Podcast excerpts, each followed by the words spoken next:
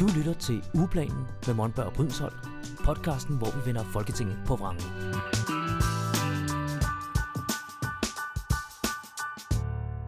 Hej og velkommen til Michael Monberg, dyre, ekstern dyrerettighedsordfører i Alternativet, og Helene Lindedal Brydensholt. Jeg er folketingsmedlem for Alternativet, og så har vi en meget særlig gæst i studiet i dag, og du får lov til at præsentere dig selv. Jeg hedder Franziska Rosenkilde, mm. og jeg er politisk leder for Alternativet, og øh, også for nylig valgt til Folketinget her ved sidste valg. tillykke med det. Jo, tak. Tillykke! Hvordan har det været? Hvilken en af dem? Jamen det hele, hele den omvæltning der. Øh, lad os bare tage den seneste af dem, altså Folketinget. Jamen, øh, det har været vildt, altså, øh, og så alligevel, når du spørger, så kan man jo ikke tage det ud af hele konteksten faktisk, fordi det, har, ja, det er to år siden, ikke? Lige Ja. ja. godt to år siden, jeg blev valgt som politisk leder. Ja. Og der kom jeg jo ligesom herind og havde mm. en hverdag, uden at være valgt til Folketinget. Så Ja. jeg var ikke med i salen og i folketingsarbejdet som sådan, men var jo herinde. Mm. For, øhm, fordi at øhm, vi havde jo, os der var i Alternativet på det tidspunkt, et øh, projekt, der skulle øh, reddes og Ja. genvælges. Og det så blev det var det. det, der var fokus. Og det blev det, Ja. ja. Øhm, men det var jo nogle hæftige år. Det første år var jeg også kulturborgmester samtidig. Ja. Så øh, det var intenst. Øh, men, øh, men, øh, men det hele handlede jo om, og som sagt om at overleve, og, og det lykkedes Mm. af flere årsager, lykkedes det jo med, at vi blev genvalgt Ja. til, her i november, hvilket jo var fantastisk. Ja, ikke Øh. mindst takket være dit fantastisk store arbejde. Jo, tak skal du Ja. have. Du Jo. fik jo, var, var, du ikke, var du den med flest stemmer på landsplan i Alternativet? Ja, det, Ja, det må man jeg. sige, ja. var. Ja. Hvad var det? Var Så. det 15.000? Næsten 16.000? Wow. Næsten 16.000. I Ja. ja. København var det kun Pia Olsen Dyr, der fik flere end mig. Wow, sådan. Så øh, ja, det var sgu lidt overvældende. Ja. Ja. Altså, jeg var den 12. mest i landet af alle. 12 eller 13 Hold mest. da ja. kæft. Ja. Det er altså go- godt Jo, gået for det- sådan jeg et lille sgu, jeg var parti. den 12. mest. Altså, Pape var lige over mig. Nu er det jo ikke sådan, at vi måler den slags her Nej. i Alternativet. Der går det op i, øh, i det faglige, og ja. Ja. hvad vi kan opnå som, øh, som politikere. Og øh, hvad er sådan dit... Hvad, hvad, hvorfor er du i politik? Hvad er sådan din målsætning øh, i dit politiske arbejde? Hvad, hvad arbejder du for Åh, ja. på den altså- store klinge? Jamen, jeg er i politik, fordi at jeg ikke kan lade være. Okay. Altså, jeg kan ikke se, hvad jeg ellers skulle arbejde for en, øh, en bæredygtig verden. Ja. Øhm, og det synes jeg lige nu er besked ud politisk. Mm. Øh, det er der, der sker mindst, og det er der, modstanden er størst, ja. oplever jeg. Øhm, og så synes jeg, jeg tror, at de år, der er gået, der er vi jo mange alternativister, der har været igennem en eller anden fornemmelse af, er det det værd? Øh, hvad skal vi? Hvad kan vi? Øh, og der har jeg også bare måttet konstatere, at Alternativets politiske projekt er bare det fedeste. Mm. Det er det mest ambitiøse, det er det mest progressive, det er det, der virkelig forbinder øh, modet og ambitionen om et andet samfund, samtidig med det er meget pragmatisk og videnskabeligt funderet, og, øh, og i virkeligheden så, øh, så oplever jeg også mere og mere, at vi er... Øh, alle os, der er med, vi er på en eller anden måde ambassadører for en livsstil, et liv, vi ønsker på planeten. Mm. Mere end vi er et eller andet ideologisk, øh, politisk parti. Ja. Så, så jeg tror, vi, øh, vi taler rigtig meget ind i mange måder at opfatte øh, en ny form for politik på. Ja. Øhm, at, øh, at vi er ikke fedtet ind i alle mulige interesser og lobbyvirksomheder og gamle dårlige aftaler. Altså for os at se, så handler det jo simpelthen om at turde ville en anden verden, hvor at, øh, at vi passer bedre på hinanden og på vores Mm. klode og alt det imellem, kan man sige. Og nu siger du, at du kunne, du kunne ikke lade være med at gå ind i politik, men det er jo ikke så lang tid siden, at du gik ind i politik, altså sammenlignet Mm. med mange af, af de andre politikere, der sidder herinde. Øh, Hvor lang, hvor lang tid skal vi tilbage, før du havde et liv uden politik? Ja, altså øh, egentlig så tænkte jeg, øh, altså fordi faktisk har Alternativet 10 års fødselsdag i år, Ja, eller jubilæum fødselsdag i år. Og det vil sige, at jeg til sommer har været medlem i 9 år. Sådan. Og det synes jeg alligevel pludselig begynder at lyde sådan lidt lang tid. Mm. Ja, det må man sige. Men, øhm, men altså, øhm, Og i starten, der var det jo meget, altså det frivilligt arbejde og aktivistiske arbejde, men, men der var bare heller ikke så mange, så man blev også ret hurtigt kandidat. Mm. Øhm, men, men jeg var ikke, jeg var ikke i politik før 1. januar 2018. Hvad skete der der? Der blev jeg valgt til Københavns Rådhus. Okay. Mhm. Mm-hmm. Så der sad jeg i borgerrepræsentationen. Ja. Og der startede jeg med håbet om ikke at skulle andet end det. Men det kunne jeg godt se, det kunne jeg simpelthen ikke leve af. Så jeg gik tilbage og arbejdede i, øh, i det cateringfirma i køkkenet, hvor jeg arbejdede, inden jeg gik ind i mm-hmm. borgerrepræsentationen, for ligesom at supplere øh, økonomien. Og så var der jo hele det her øh, opgør med borgmesterposten, og der var der faktisk kun gået en, en 8-9 måneder, 9 måneder måske. Okay.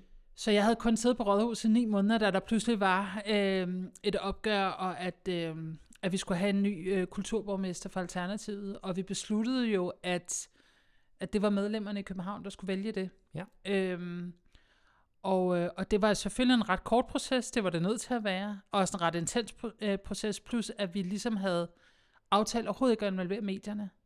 Og de altså lagde selvfølgelig kæmpe pres, men der var en utrolig sådan øh, respekt og, hvad skal man sige, øh, sådan tillid til partiet omkring, vi holder det internt. Mm-hmm. Måske især fordi meget hele det her opgør med borgmesterposten havde været meget eksternt og meget Ja. medierne. Så, øh, så der var ikke ret mange, der vidste ret meget, før jeg blev valgt. Okay. Øh, og det var jo sådan, at min chef ringede, da hun så det i medierne, var sådan, lidt, hvad kommer du så ikke i køkkenet i morgen? Altså, hvad fanden er der foregår her? Altså, og jeg var selv sådan lidt, nej, det, det tror jeg, det gør jeg sgu nok ikke. Altså, Ja, ja. Så det var sådan meget, øh, Ja. ja. og så har det jo bare været fire års. Jeg kan huske, der var nogle forsider med dig, eller i hvert fald nogle, nogle altså, hvor jeg kan huske, du sidder der, og du har din røde læbestift på, og Franziska Rosenkilde er valgt. Jeg var selv ned og stemme på dig yeah. dengang, og det var nemlig, de holdt et arrangement, og det var ikke særlig stort. Mm. Øhm, og jeg kunne ikke komme til det, for jeg havde en lille en derhjemme. Så jeg kan huske, at dagene op til, så kunne man komme som almindelig medlem, og så kunne man afgive en stemme nede på- i sådan en lille lokale der, ja. øh, et sted i øh, København, og så kunne man sådan stemme på de tre kandidater, eller ja. Sådan noget, der var. Øh, øh, men det blev jo så slået op alligevel øh, i medierne, Ja, da der ja, så ja, var valgt det en så ny borgmester. var. Ja. Mm. Ja, ja, det, var- det, det var der, fordi der havde vi jo mere eller mindre frivilligt også fået bygget en eller anden sådan suspense op, så da det endelig var, at det ligesom, at, at øh, vi holdt mm. det her øh, event, hvor det ligesom skulle skulle offentliggøres, så var der jo pludselig massiv presse, det var vi jo slet ikke vant til, Ja. altså, øh, så, så det var ret intenst. Så det var din første ilddåb i Alternativet. Ja, borgmesterposten. Ja. Værsgo. Ja, Ni måneder i politik, og så Ja. har man en borgmesterpost. Ja. Det er altså sejt gået. det er ret, det var ret vildt. Ja. ja. Hvor- Hvordan, hvordan var det så at være borgmester? Altså, kunne du lande med begge ben på jorden, eller var det, var det helt tosset til at starte med, eller hvordan? Jamen altså, jeg er glad for, at det skete på det tidspunkt i mit liv, hvor det skete. Mm. Øhm, dels øh, en relativt moden alder, og ja. en masse erhvervserfaring, og en masse livserfaring og alt muligt Mm. andet, som jo også gør, at jeg var rimelig sådan funderet i, hvem jeg er, hvad min værdi er. Fordi det er selvfølgelig en stor omvæltning at blive sat øh, i så magtfuld en position ud af det blå. Ja. Øh, og også kæmpe ansvar. Altså øh, med, med, øh, med, jeg kan ikke huske, om det er lidt over 1100 medarbejdere, pludselig var jeg øverst chef for, og et øh, budget på over 1,5 milliard om året, og, og pludselig arbejdede jeg jo ikke kun for Alternativet, pludselig var jeg jo hele Københavns kulturborgmester, Mm. øhm, og ligesom skulle vise et lederskab i det, samtidig selvfølgelig alt, hvad jeg kunne for at få Alternativets politik igennem. Ja. Så det, jeg blev virkelig trænet, altså jeg var i en intens skole for at blive politisk leder, obviously. Øhm, så, så det var, det var sindssygt lærerigt. Altså, massivt lærerigt. Øh, men jeg var også enormt heldig, fordi den direktør, der på det tidspunkt var i Kulturfritidsforvaltningen, som jo blev min tætte arbejdspartner, var sindssygt dygtig. Mm. Er sindssygt dygtig. Ja. Nu laver hun noget andet. Øh, og vi havde bare sådan instantly et godt partnerskab. Mm. Og der var jeg sindssygt heldig. Okay. Fordi det hjalp jo mig rigtig meget.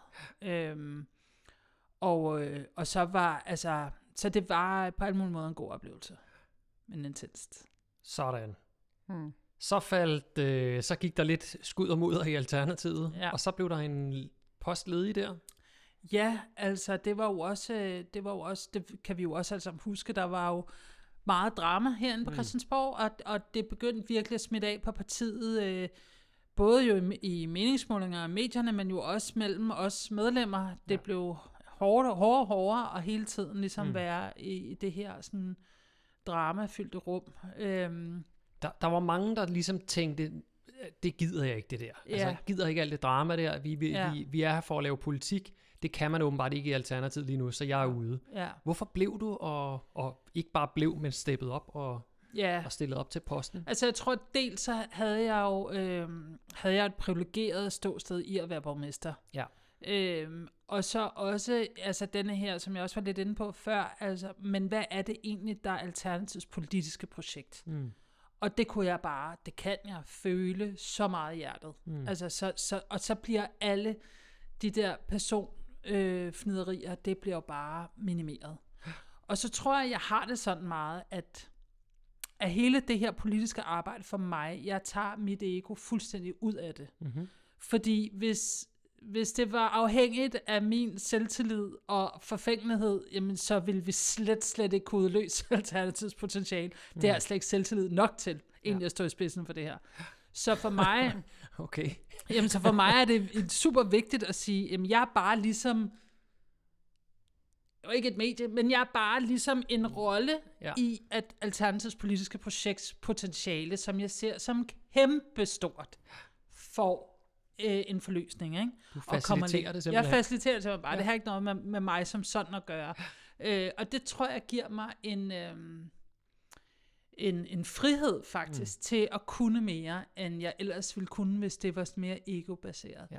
Øhm, og, så, og det sammen med, at jeg bilder mig selv ind, at jeg virkelig ikke har en særlig intrigant natur, Mm. øh, gør også, at, øh, at for mig er det bare mere interessant, at det er sagen, det handler om. Ja. Altså, øhm, ja. Det må folk jo også have kunne mærke, siden du blev stemt ind. Ja, Ja. det, det håber jeg. Altså Og s- det, og det synes jeg også, at, at man kan mærke på den organisation, der er nu, at det er også det, medlemmerne vil. Mm. Mm. Og organis- organisationen vil. De Ja. vil alternativets potentiale. Ja, Ja. brand, brand barn skyr ilden, som man siger. Ja, Der, vi gider ikke mere fnider. nej, Ah. nej. Og nu er vi jo så, hvor vi er i dag, og vi fik et godt valg, og øh, vi talte lige før om, at, øh, at du blev valgt ind med et rigtig flot antal personlige stemmer. Hvordan, øh, hvordan øh, er det så alligevel blevet anderledes at blive folketingsmedlem frem for kun at være politisk leder? Ja, altså var det et godt spørgsmål, og jeg har sikkert et klogere svar med års tid. Men lige nu, der, der kan man sige det klart, at folketingsarbejdet fylder selvfølgelig mere nu end før. Mm. Øhm, og hele sådan Christiansborg-arbejdet fylder mere. Men, men vigtigst for mig, synes jeg, i, her i de første måneder, det er, at jeg kan mærke, at min rolle som politisk leder er en anden nu, mm. end før valget. Og øh, før valget, der handlede det om at overleve. Ja. Og det var bare konstant i massiv modvind fra morgen til aften, og det handlede bare om, at vi skulle vinde. Mm. Og det øh, kender jeg, den, det mindset kender jeg rigtig godt fra mit liv i det hele taget. Så der følte jeg, øh, at der ved jeg lige, hvad jeg skal gøre. Okay. Øh, hvor nu, hvor det ligesom er lykkedes, og vi er blevet en sindssygt god gruppe, der er kommet ind, af engagerede, kompetente, gode mennesker, og hele den organisation, der er ved at rejse sig på ny, det kræver en anden leder. Og, øh, og det, den opgave, som nu handler om at lede og sætte nogle øh, retninger og være tydelig på nogle mål og nogle strategier, det er et nyt sted for mig at stå som leder. Mm. Og den opgave er jeg ligesom ved at, at finde ud af og sætte i, sætte i spil, kan man sige. Det lyder godt nok spændende. Øhm, altså, hvad, hvad gør du for, for at gøre dig klar til den lederrolle? Altså, er du, er du ude at læse en masse bøger? Øh, har du eksperter, der hjælper dig? Eller er det noget, der ligger i dig? Altså, kan du det allerede, men, men det, det er bare en omstilling, der skal til? Øh, jeg vil sige, den omstilling skulle til, Ja. og så først og fremmest erkende, at det kan jeg ikke. Mm. altså, øh, selvfølgelig kan jeg noget, men, men jeg vil også sige, at det er en lederrolle, jeg har ingen erfaring med. Okay. Og derfor så øhm, er det sindssygt vigtigt for mig at erkende det, og sige, okay, jeg har simpelthen brug for noget efteruddannelse. Jeg har brug for, at, at, de, øhm, at de menneskelige ambitioner og kompetencer, jeg har på det her, bliver underbygget af noget faglighed og nogle helt konkrete værktøjer. Mm-hmm. Dels for, at jeg kan blive så god en leder, jeg gerne vil være, Ja. og dels for, at jeg kan gå ned med stress undervejs. Ja. Øh, så det er både noget med at kunne magte opgaven, og så er det også noget med at klæde sig selv bedre på til at, at kunne. Fordi der er jo ingen tvivl om, at jeg er pisse ambitiøs. Mm. Øh, og jeg er endnu mere ambitiøs på partiets vegne, og ser et kæmpe potentiale, vi ikke har formået at forløse nu. Øh, og det var også derfor, jeg er blevet, og derfor jeg også synes, at det var øh, en ære at blive politisk leder. Mm. Øh, fordi der er et kæmpe potentiale, og det vil jeg jo kunne løfte. Ja. Og det har jeg brug for hjælp til. Hvad gør du så sådan rent konkret? Jamen rent konkret, så øh, er jeg tilmeldt et øh, toplederkursus. Ja. Øh, simpelthen for at få helt konkrete, øh, konkrete værktøjer. Mm. Og så er det øh, så er det også at blive inspireret de steder. Altså jeg kan mærke, det er vigtigt for mig, at jeg også bliver ladt op. Fordi jeg er virkelig en ret introvert menneske. Okay. Og mit job handler rigtig meget om at give til andre. Ja. Øh, og det vil sige, det er også noget med at, at være bevidst omkring, hvor bliver jeg ligesom drænet, og hvor bliver jeg fyldt op. Og have, have rigtig godt fokus på, at øh, hvis jeg gerne vil blive ved med at være god til at give andre det, jeg skal, Mm. og fylde den rolle ud, så er jeg også nødt til at være opmærksom på at fylde mig selv op der, hvor jeg har brug for det. Ja. Og jo mere vi også bliver tydelige på, hvad er det for nogle politiske mål, vi har, hvad er det for nogle strategier, vi har, så bliver det også lettere for os at sige nej til alle de opgaver, der kan med det at gøre, fordi man bliver jo altså begravet i arbejde, hvis Mm. man ikke virkelig passer på. Ikke? Jo. Mm. Øhm, og, øhm, og ligesom at vi skal spise mindre kød, så skal vi jo også arbejde mindre. Altså vi har jo nogle, nogle ambitioner for et bæredygtigt liv, og det skal mm. vi jo selv også gøre så meget vi kan for at lave rammer, som vi kan være i. Øhm, så, øhm, så det er også noget, en, en opgave for os, kan man Ja. sige. Og nu, Ja. hvis jeg lige må byde ind her, øhm, nu, øhm, nu talte du om, at vi bliver begravet i opgaver, og det mærker jeg jo også selv som folketingsmedlem. Mm. Man kunne jo arbejde øh, alle, alle døgnets timer, hvis man ville, Mm. mm. med, med, med de opgaver, man får ind som folketingsmedlem. Mm. Mm. Og du har jo sådan lidt anderledes, end hvad man gør i mange andre øh, partier, så har du faktisk et par ordførerskaber. Du startede ud med at have rigtig mange, hvor vi så i folketingsgruppen måtte sige, ja, vi skal nok tage et par ordførerskaber fra Francis- Francisca, når hun også er leder.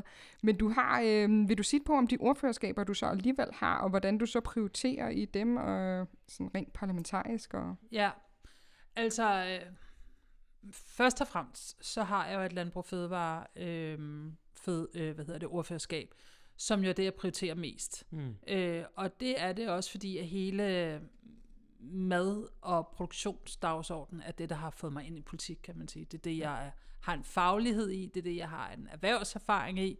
Det er det, som jo mere uddannet jeg blev, jo mindre kunne jeg gå tilbage og leve et ikke-politisk liv. Mm. Så, så det er klart min mærkesag, kan man sige. Det er det, der driver mig. Øhm, og, og på den ene side, så er det selvfølgelig det her med, hvordan bruger vi vores jord? Altså, hvordan producerer vi den? Øh, hvordan udpiner vi den? Hvordan sørger vi for, at den er bæredygtig i længden, frem for det, man gør nu?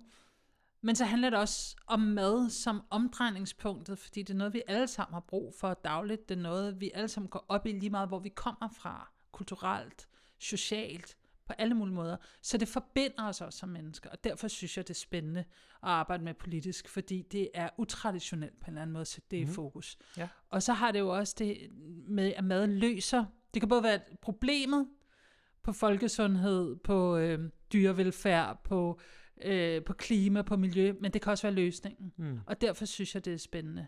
Og så er der jo hele den selvfølgelig øhm, den fællesskabsstyrkende ting i mad, som også er meget interessant.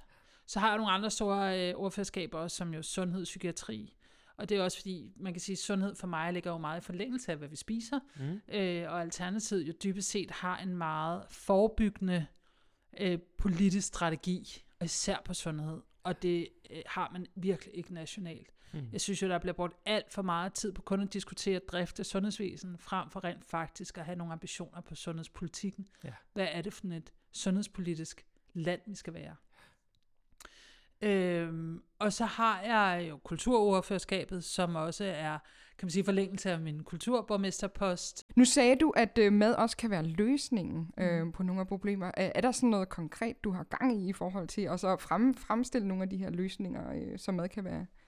Ja, altså vi arbejder jo med det på nogle lidt forskellige måder. Øhm, et af Alternativets sådan, forslag er jo bare sådan en basic, at vi synes, der skal være gratis vegetarisk grøn skolemad til alle børn i Danmark. Mm-hmm.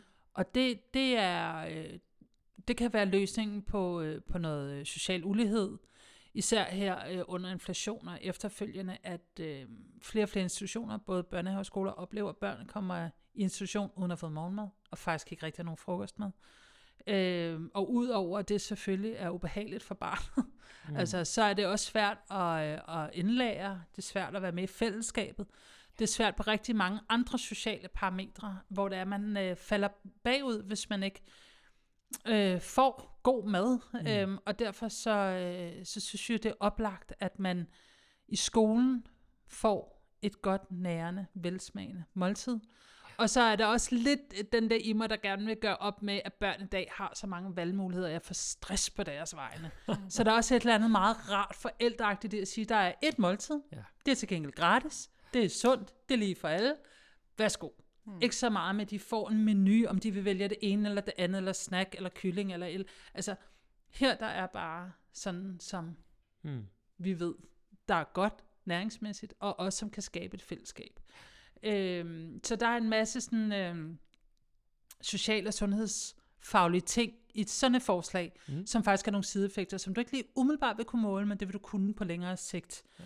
Øh, og så er der jo også en af vores kæpheste omkring det med at bruge de offentlige måltider, altså stat, region, kommune, øh, kantiner, hospitaler, institutioner til at fremme en langt mere plantebaseret dagsorden, som man også har gjort med den økologiske, som giver rigtig god mening, sådan så at det også er et marked for, at vi kan omstille vores landbrug, så det bliver mere regenerativt, økologisk og plantebaseret, frem for det konventionelle industrialiserede animalske, vi har i dag. Nu, nu går vi, hvis jeg lige må gå lidt ned i materien der. Øh, der var jo landbrugsaftalen tilbage fra 21. Der trådte Alternativet ud. Ja, Betyder det, at vi faktisk står uden for ruden og ikke kan gøre noget her de næste fire år, eller hvor, hvor står vi henne der? ja altså, øh, jeg sad jo i over, tror det var over 60 forhandlingsmøder, Mm. øh, og prøvede alt, hvad jeg kunne at få, øh, få altså et opgør med, med vores produktion med. Mm. Øh, fordi alt jo, der bliver lavet lige nu af klimaløsninger, er jo lappeløsninger, fordi Ja. man aldrig tør at gå til roden af problemet, fordi der altid er det her økonomiske vækstperspektiv. Det kunne man snakke alt muligt om. Ja. Men valgte at gå ud, fordi at, øh, at den simpelthen ikke løser de problemer, vi står i. Mm-hmm. Mm. Øhm, og det gør jo desværre det. Altså fordi på den ene side kan man sige, yes, vi siger fandme fra. Vi vil ikke Ja. lægge mandater til det der, der, øh, der ikke løser de problemer, vi står i. Der ikke giver klart signal til danske fødevareerhverv. Prøv at vi skal den her vej. Mm. Vi hjælper jer. Vi sætter penge af. Nu omstiller vi sgu. Ja. Øh, og det gør så til gengæld også, at man ikke rigtig er med i det videre forhandlingsrum. Ja. Og det er jo selvfølgelig en udfordring. Øh, fordi det er en landbrugsaftale, alt andet lige, der har et ret langt sigte. Mm. Øh, men om man vil sige, at så øh, har der været nogle sideting, altså for eksempel den her etablering af den her plantefond, mm-hmm. som jo sådan set er fint nok, som var forbi salen, og som vi fik mulighed for at stemme for, øh, uden at være med i landbrugsaftalen.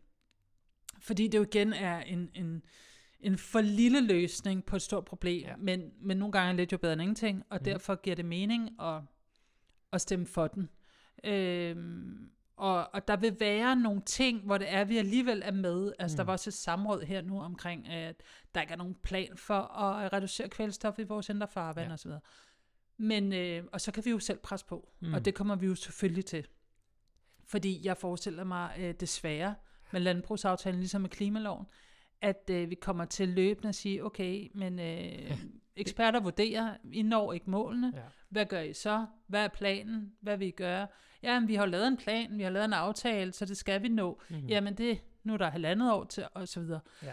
Og der kommer vi selvfølgelig til at lægge et enormt pres. Og så for mig handler det jo rigtig meget om, at vi etablerer et øh, fællesskab øh, blandt det erhverv, altså landbrugserhverv. Der er jo rigtig mange gårde i Danmark, der faktisk arbejder meget på den måde, vi gerne vil lave landbrug på. Altså et langt mere regenerativt, økologisk, plantebaseret landbrug, mm. som lige nu er i små skalaer, og som måske mest af alt leverer til sådan nichemarkeder, men, men de er jo også sådan små labs på, hvordan man opskalerer det. Ja.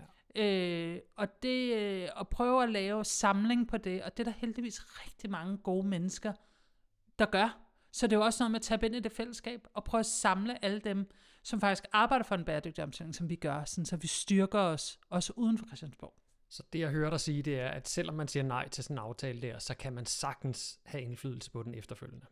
Man kan i hvert fald godt have indflydelse på dagsordenen. Ja. Jeg bliver, vi bliver ikke inviteret ind til, altså i den forligskreds mm. til den aftale, men, men vi kan jo sagtens presse på og stille andre forslag, som de er nødt til at forholde sig til. Hmm. Ja, vi øh, lakker lidt mod enden. Ja, Men jeg tænker, er inden at øh, vi runder af, så, øh, så kunne vi måske tale lidt om, i tråd med det her med de landbrug, der er derude. Jeg ved, du har købt dig et øh, lille hus på Falster, Mm. øh, hvor du går og, øh, og ruder lidt, og det tæller måske meget også godt ind i den her øh, stress-trivselsdagsorden på, øh, på Christiansborg, med hvordan man øh, trækker stikket. Og øh, er det der, du trækker stikket øh, for tiden og, og lader lidt op til arbejdet her på Christiansborg? Ja, altså det har vist sig, nu ser du lille hus. Og er det selvfølgelig alt er relativt. Alt er relativt. Lille stort hus. Det er jo næsten 400 kvadratmeter. Wow. Og alt skal laves. Og så har det en, øh, en have på en 1600 kvadratmeter, hvor lige nu er det det, vi kalder for en biodiversitetshave. Ja, vild med vilje. Vild med vilje. øh, som jeg på en eller anden måde tænker, den har det så fint, Ja. som den øh, lige nu eksploderer. Ikke? Jo. Øhm, og, øh, og det er helt klart et sted, har jeg fundet ud af, hvor at, øh, jeg stresser af. Altså, jeg har aldrig nogensinde haft en have før. Mm. Øh, hverken som barn eller voksen, og øh, det er sgu ikke løgn. Altså det, de siger med, at øh, det kan noget, det der havearbejde. Ikke? Øhm, og, øh, og, og den altså, energi, kraft, magi, naturen har, altså i forhold til simpelthen lige at komme lidt ned i gear og Mm. nyde øh, de helt banale ting i livet. Det kan det bare. Mm. Øhm, og det er fandme vigtigt, fordi herinde i byen, der, er- der er det meget svært at stress, stress ned. Og så er det jo også sådan en eller anden, øh, for mig også vigtigt, sådan et øh, langtidsperspektiv om, at, øh, at jeg skal jo ikke være herinde på Christiansborg, til jeg bliver øh, 65. Altså, øh, jeg, jeg skal også have et andet sigte, så må vi se, hvor længe alligevel. Ikke? Men, men i, i, min, i min hjerne tror jeg bare, det er vigtigt at vide, at der er også lige uden for Christiansborg. Så det er jo også en måde at holde fast i, at øh, hvordan har folkene det i Stubekøbing? Altså, hvordan er deres liv? Ja. Øhm, det er helt anderledes end herinde, at prøve at forstå, at, ja, at mennesker er mange ting. Så det kan noget forskelligt. Ja. Og nu går vi foråret i møde, og øh, er det så første gang, du rigtig skal til at lave ting i haven? Og, øh, Ja, altså vi har jo faktisk haft det der hus et par år. men øh, men Så det, det er har meget mest vild med af, vilje. Ja, det er det virkelig. Og mest af alt har det været at rive alt ud. Okay. Ja. Så nu er alt revet ud. Ja. Og øh, sidste weekend fik jeg reddet alt eføjen op også. Så jeg havde holdt i ryggen i et par dage. Det er Okay. virkelig hårdt arbejde. Ja. øh, men nu er der ved at være klar til at øh, skal prøve at, at lægge en kartoffel og Mm. plante en syren og lidt forskelligt. Det er meget spændende. Det lyder lækkert. Og hvis vi kigger lige lidt tilbage her til borgen her, hvor ser du Alternativet og dig om, skal vi sige, om tre år, når vi øh, går i valg igen? Jamen altså, der ser jeg os virkelig styrket. Mm. Øhm, ingen tvivl om det. Øh, på godt og ondt. Øh, på godt, fordi vi har et stærkt politisk projekt, og gode, kompetente folk, og en masse seje medlemmer, og at flere og flere frivillige og nye medlemmer strømmer til. Men også på ondt, fordi at den regering, der sidder nu, ikke når Ja alle de mål, de har sat sig på klima- og naturdagsordenen, og på hele øhm, trivselsdagsordenen omkring, hvad er det for et øh, familieliv, hvad er det for et arbejdsliv, hvad er det for et uddannelsesliv, hvad er det for et ungdomsliv. Alle de steder, hvor det er, at vi oplever massiv mistrivsel og, stress, og stress, det kommer den her regering desværre ikke til at løse. Øhm, så derfor så tror jeg, der kommer et voksende behov for et parti, der virkelig vil et andet samfund, mm. der understøtter langt mere menneskelig trivsel og værdi og meningsfuldhed, og klimaets, klodens bæreevne, og ikke den evige økonomisk vækst, vækst, vækst. Så jeg tror, vi er styrket, fordi der er et større behov for os, Og også fordi, at vi kommer til at stå meget stærkere politisk. Så der er nok at se til, både øh, politisk på Christiansborg og som leder af Alternativet, og Ja. øh, i det, det lille store hus på, på Falster. Ja. Skal vi så ikke bare sige øh, Det er det, vi gør. tak for det, og tak fordi du kom i studiet, Francisca, og øh, held og lykke med det hele, og Ja. vi ser jo hinanden hele tiden, så jeg glæder Ja. mig bare til, at vi skal udrette en masse herinde. Ja, og tak for det hele, vil jeg også sige. ja, tak og lige måde. Og tak for invitationen, det var hyggeligt. Til jer derude, tak fordi I lyttede med på endnu en uges podcast her i ugeplanen. Og øh, vi er tilbage næste uge igen med nye ting fra salen, nye emner, hvad Helene går og bruger sin tid på. Og måske også en lille special med øh, en anden folketingspolitiker fra Alternativet. Kan I hygge jer? Hej hej. Ugeplanen med Monberg og Brydensholt. Podcasten, hvor vi vender Folketinget på vrangen.